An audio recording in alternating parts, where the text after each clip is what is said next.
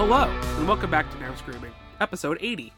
I'm Evan Culbertson, And I'm Liz Smart, and we're watching all the horror movies that are currently available for streaming on the internet. so you don't have to. This week we're talking about the 2017 horror film 1922, which comes to us from Netflix.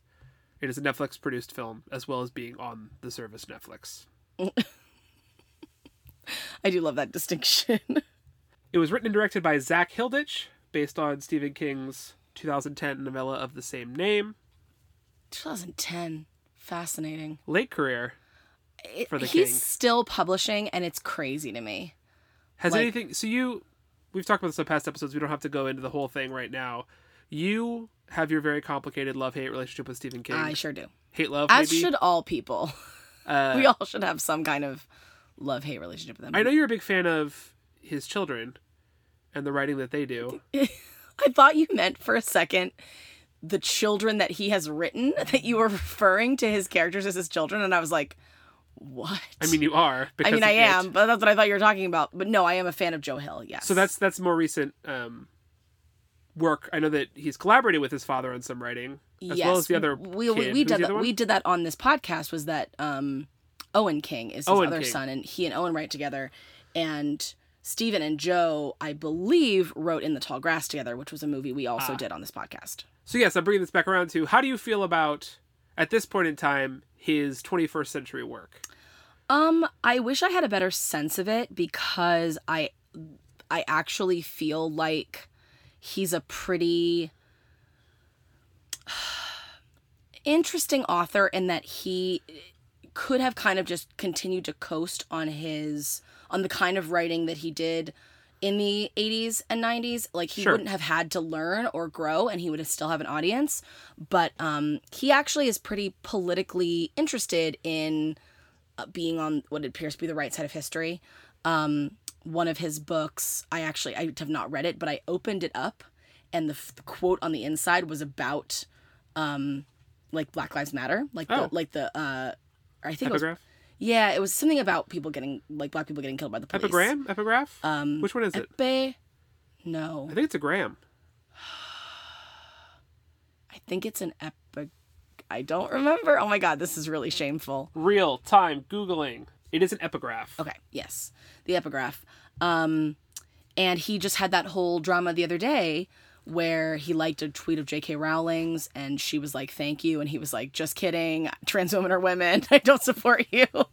so, like, he's like, for all of his terrible, terrible faults, um, I actually am interested in reading some of his more recent work because he is interested in that. He doesn't just want to stay in the 80s and continue being fucking racist and shitty Yeah. like he was before.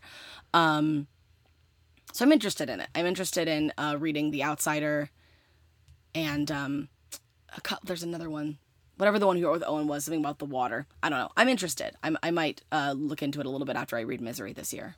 We can't, neither of us have read this novella.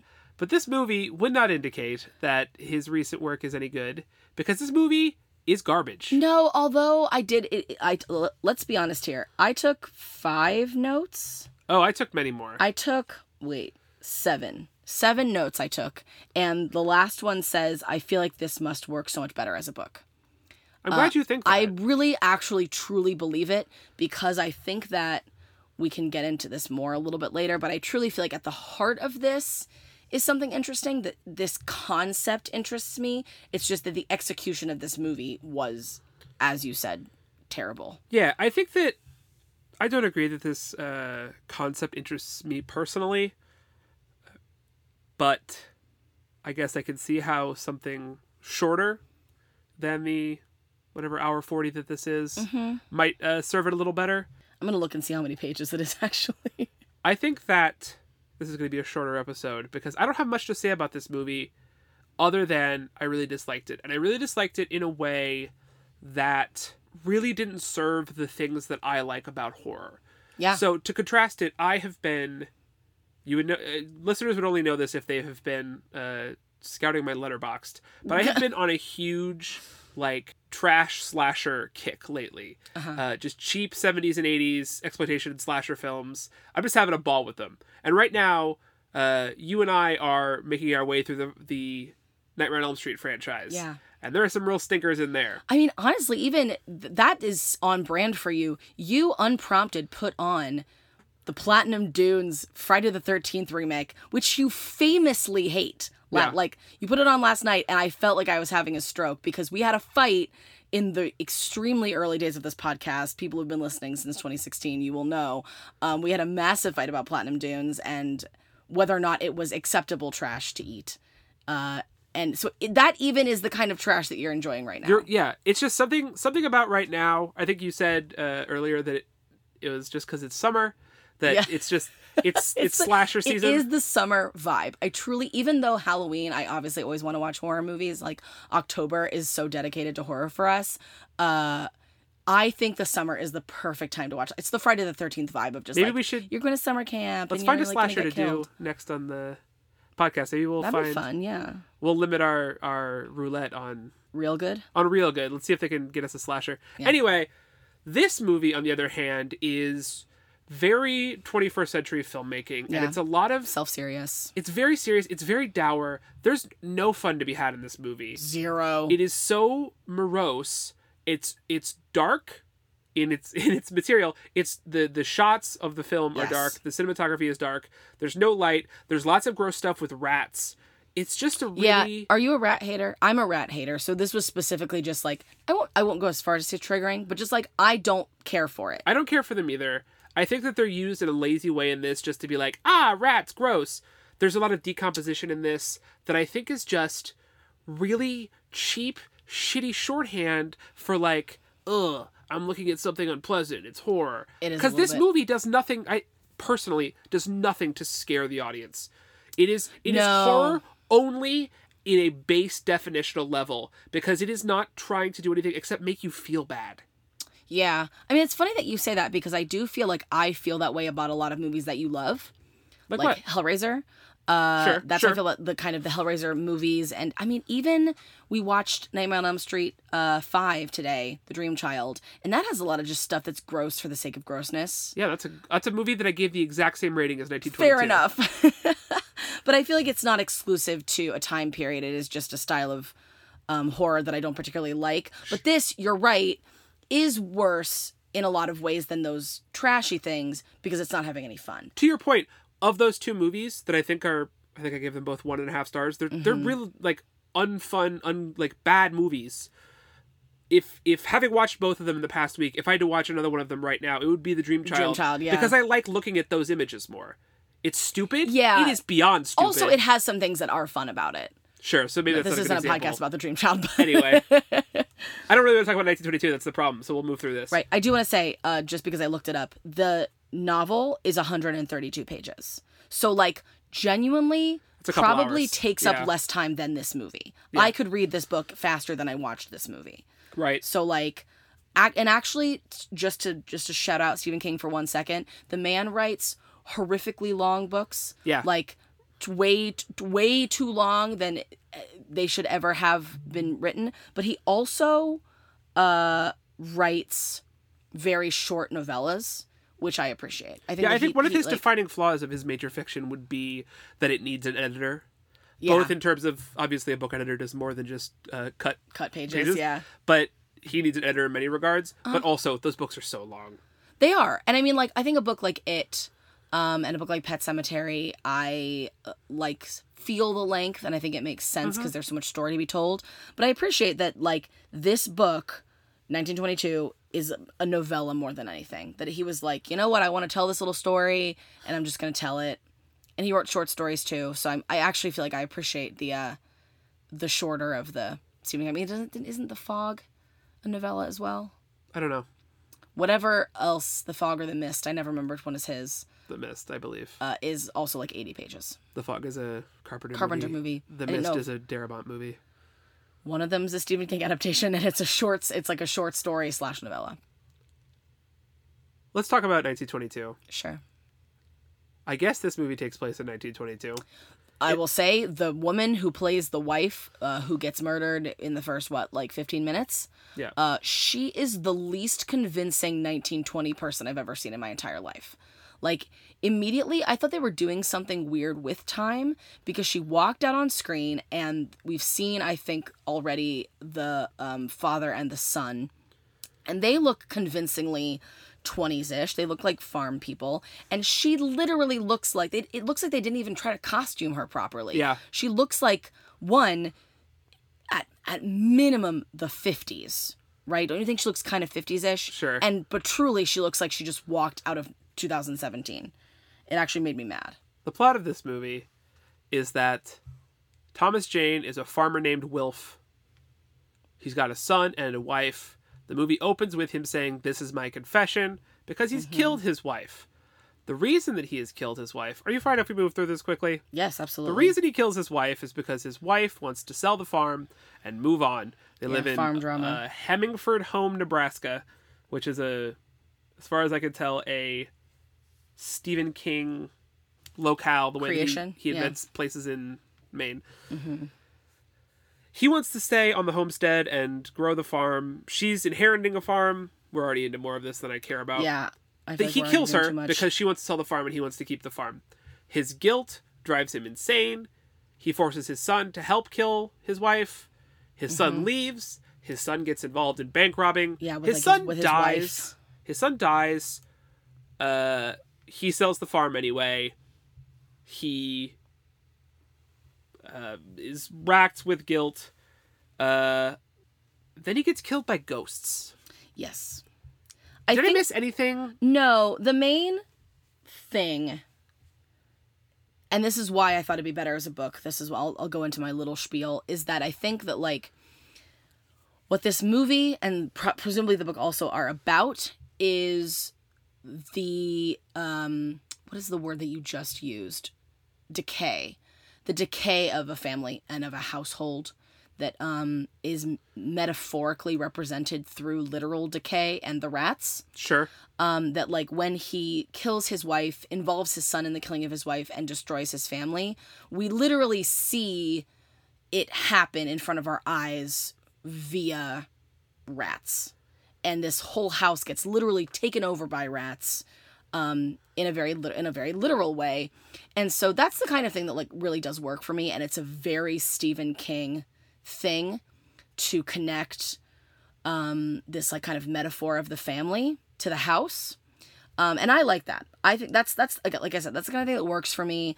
Um, it's why I think that I would like to read this book if I were to if I were to really do my due diligence and you know see like, is this a movie problem or is this a book problem? Um, So wait, let me let me let me Yeah. question that. I know you said you wanted to spiel, but I think that a way that that would maybe I'm thinking too literally. A way that that would Mm-hmm. work better for me is if the decay of their relationship grew with the rats, and then it it the, the murder is either a turning point, maybe at the halfway point, or it's the climax. The murder happens in 10 minutes before one, before we know any of these characters. Yeah. Two, they spend a long time, I was glib about it earlier, they spend a long time talking about the actual specifics of the selling and the reasons that they want to move. Like, there's a lot of discussion of that, but none of it is rooted in character. It's literally just exposition. no, it's farm drama so and it's we boring. don't care when he kills her. Like, No, I agree. I think you're talking about a different movie because I don't think that this, it, that when I say decay, it's not about their relationship or, the even- family unit. Like, the family is gone before the decay metaphor starts. but not according to this movie. This movie takes the murder as the I mean as the literal death of the relationship and therefore that is when the decay has to begin. This book this book and movie is not positing that anything was broken in their family before they did this and maybe that's But incorrect. there's no family left.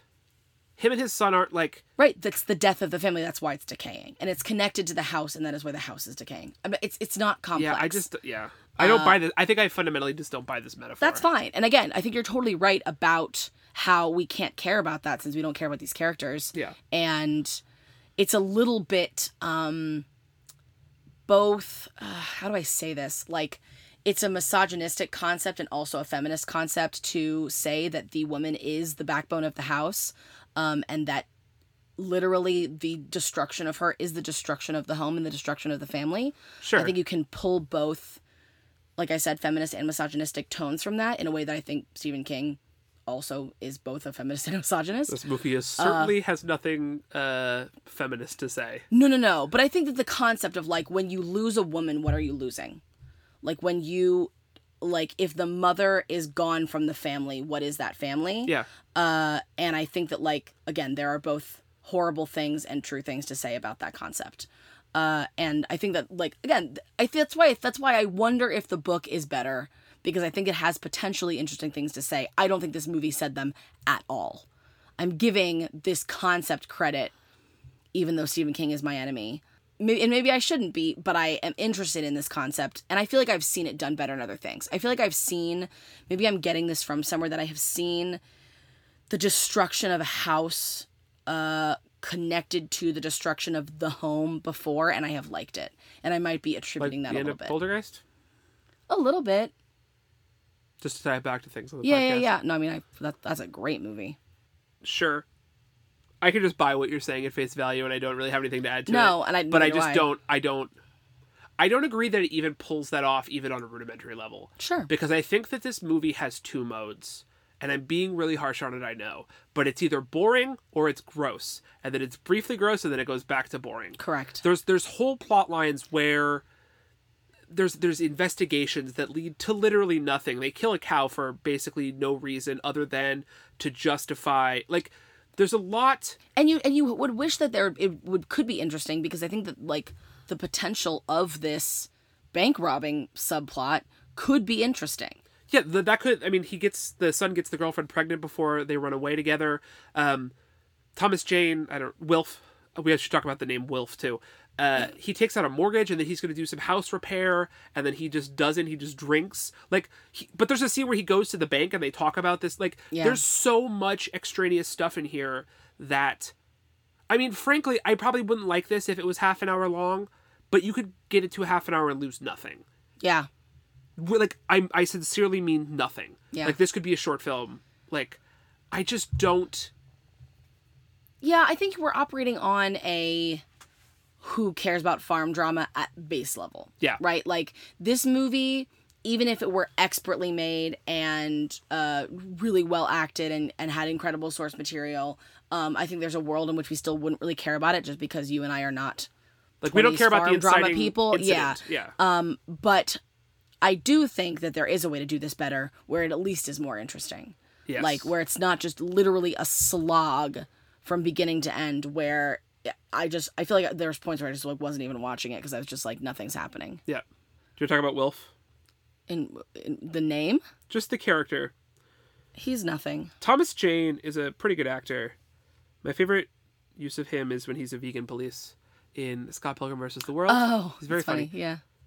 he's doing a voice in this movie that is it it never stops being well, first of all it feels very inconsistent but it never stops being like a parody of like a gruff voice Yeah. like you know how in the 2018 a star is born there's the whole conversation about how bradley cooper stole that voice from sam elliott Yeah. it sounds like that's what he did because he's just like this Yeah.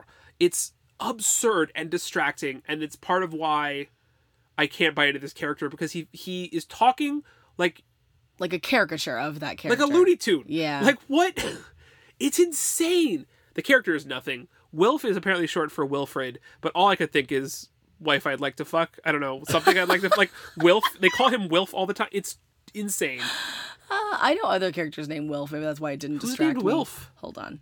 you're googling I'm googling again. There are other characters named Wilf, and I will tell you who they are. I just this man it the the framing device is that we already know he's lost his mind to some extent because he's writing this confession and there's these cutaways to these shots of him where he's got a beard. Oh, Doctor Who. Wilfred Mott uh, is a character in Doctor Who. He's a great character. no opinion. Also, a character in World of Warcraft. That's more up my alley, but There's I don't many. know. It's a very British name. It looks like a lot of characters named Wilf. Fascinating. I'm just letting you. know. Anyway, I found it distracting in part because I think the performance is pretty bad. yeah, But again, you he's really, not given anything though. It's not you really have to fault. spend almost all of the screen time with him. Yeah. It's one of those performances that it has to carry the movie and it doesn't. And I think that the Correct. there's a lot of flaws here. Again, we've talked about them in the writing and in the directing, but this performance does not step up, and as a result, it's unwatchable. It's just so Mm-hmm. it's such a slog and it makes me so irritated. Yeah. I'm irritated about like just the little things about it too that like I I like I already said about the wife feeling like she's a 2017 person like couldn't ever buy into her. Yeah. And her their son is supposed to be 14 and the actor playing him was 18 and he looks 18. And so I couldn't like you know it would be really fucking horrifying if they actually cast a 14-year-old to help kill his mother, accidentally impregnate his girlfriend, become a bank robber. Like Yeah. that would all be terrifying from a 14 year old it's i mean it's not great from an 18 year old obviously but like But it doesn't it just matter. it didn't It's come empty. across. Yeah it's totally empty if you don't cast like just make the character 18 it was just really stupid. I couldn't i couldn't when things like that are the way that they are i couldn't even buy in for a moment. It Yeah, was just no, like from the beginning i was just like i'm not i don't care. I have literally one more thing to say about this movie, do it. Say it. Which is uh the sheriff comes to investigate and it is flavor of love Beyonce meme. Brian Darcy James, oh yeah veteran character actor of screen and stage. Ah, i forgot about that i love him so much He's it's a nothing part. no He doesn't he doesn't wow me. Sorry, I love Brian Darcy James. He doesn't wow me. he's not given anything to wow you with he has nothing to do It's not his fault. I'm just saying that's what i'm saying he showed up and I was like, oh my god, Our boy. Okay, Brian bye. Darcy James. Yeah. Do you have anything else you want to say about this movie? Because I Nope, nope, nope.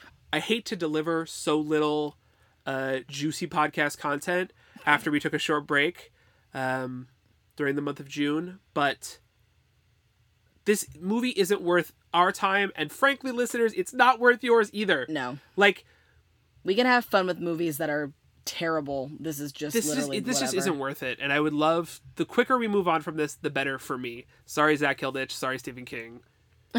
Don't apologize, Stephen King. He's fine. I do want to know before we move on. Um, this movie has a 91% on Rotten Tomatoes. Yeah, I saw that over your shoulder. What the fresh hell?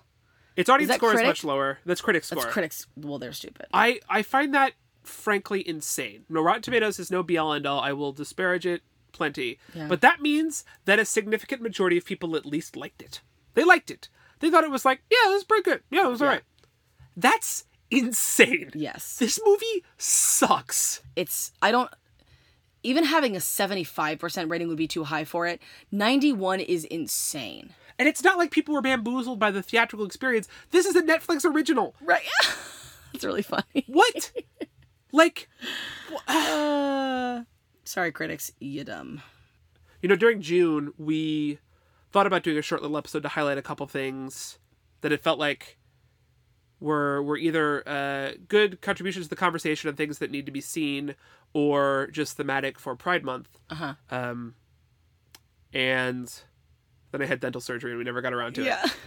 And it feels good to shout it out now because we're this is the shortest uh, we've probably ever talked about a movie. Yeah. So like we can spend some time talking about other uh, much much better. We are not sponsored by Shudder, though. Shudder, if you would like to Yeah, form we something, love it. I spend all my time on Shudder. Evan literally watched a Shudder all day. Shudder and Criterion Channel is just like Yeah. always up on two screens. Mm-hmm.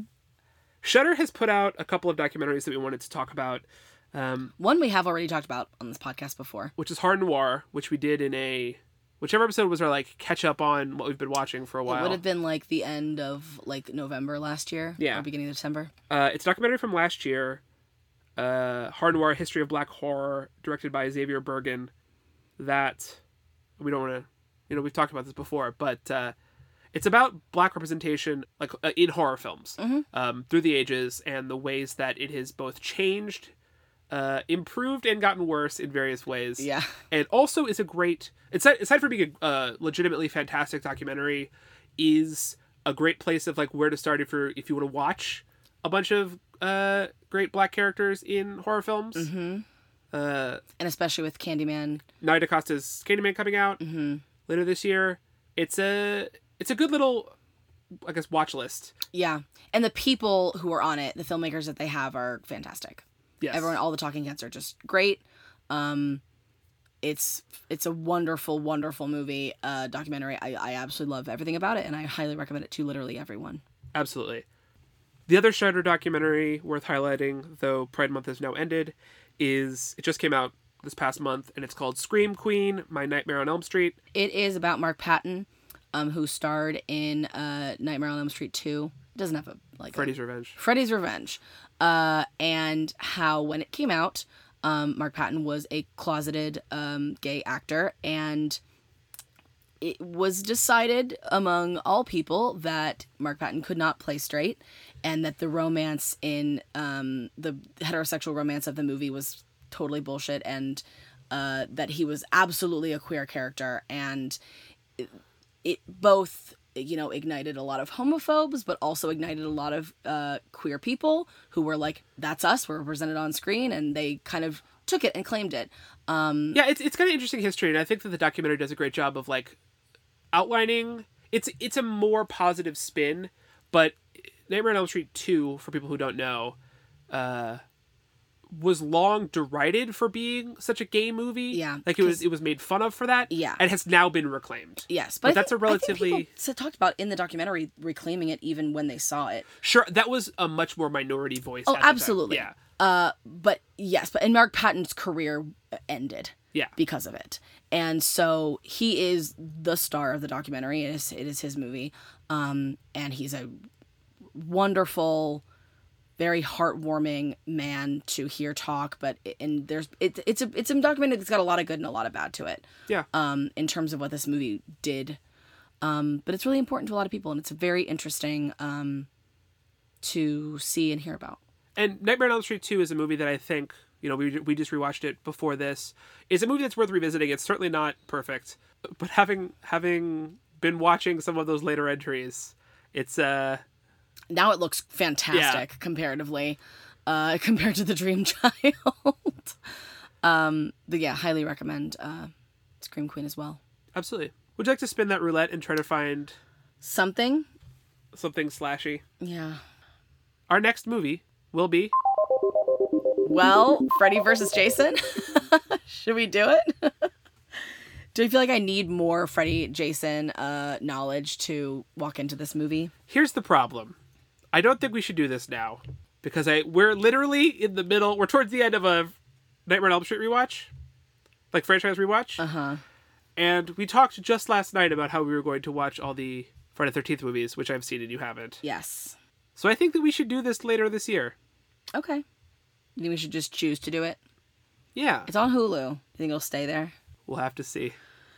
Don't leave Hulu Freddy vs. Jason. We need to But now you. our listeners can hold us accountable. Our next movie will be Ready or not. oh We've Actually- seen this movie. Yeah. You've seen it twice. I've only seen it once. from last year. I've seen it twice. yeah. Would you like to do this? Would you like to? I kind of would. I would, I would like to revisit again. And we had actually arguments after we saw this in theaters, and I'm curious to see like what uh, a rewatch would do for it. It's not a summer slasher, but it's a No, but it is great. I love it. it's a it's a pretty good movie. It's a fun Yeah, movie. I like it a lot. All right, ready or not? Where is it? It is on HBO Max. Oh yeah, we got HBO Max. Hell yeah. Our first HBO Max entry. Yeah. All right, so our next movie will be Ready or Not, Ready or not? 2019. Amazing. I love it. I'm excited. I'm actually very excited to watch it, and I've really been wanting to. It's a fun movie. Yeah. I actually recommend. So, listeners, I recommend you watch this one. It is, So we can spoil the hell out of it. yeah, it is worthwhile. Uh, even if, spoiler alert, one of us may have more misgivings about it than the other. This is a worthwhile film for sure. Would you agree? Absolutely. Yeah. Great. Perfect. All right. See you guys next time.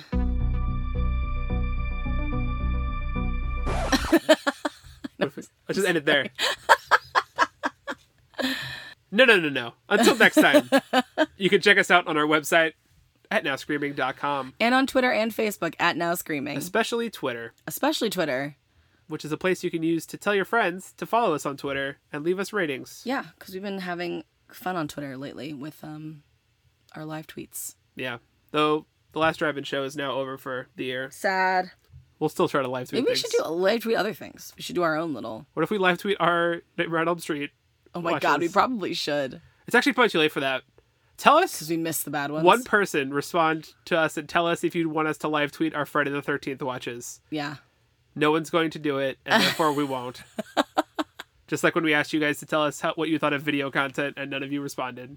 So, thanks, listeners. Don't shame the listeners. All right. Everyone's busy. live your lives. Thank you as always to Wes Craven, but no thank you to Stephen King.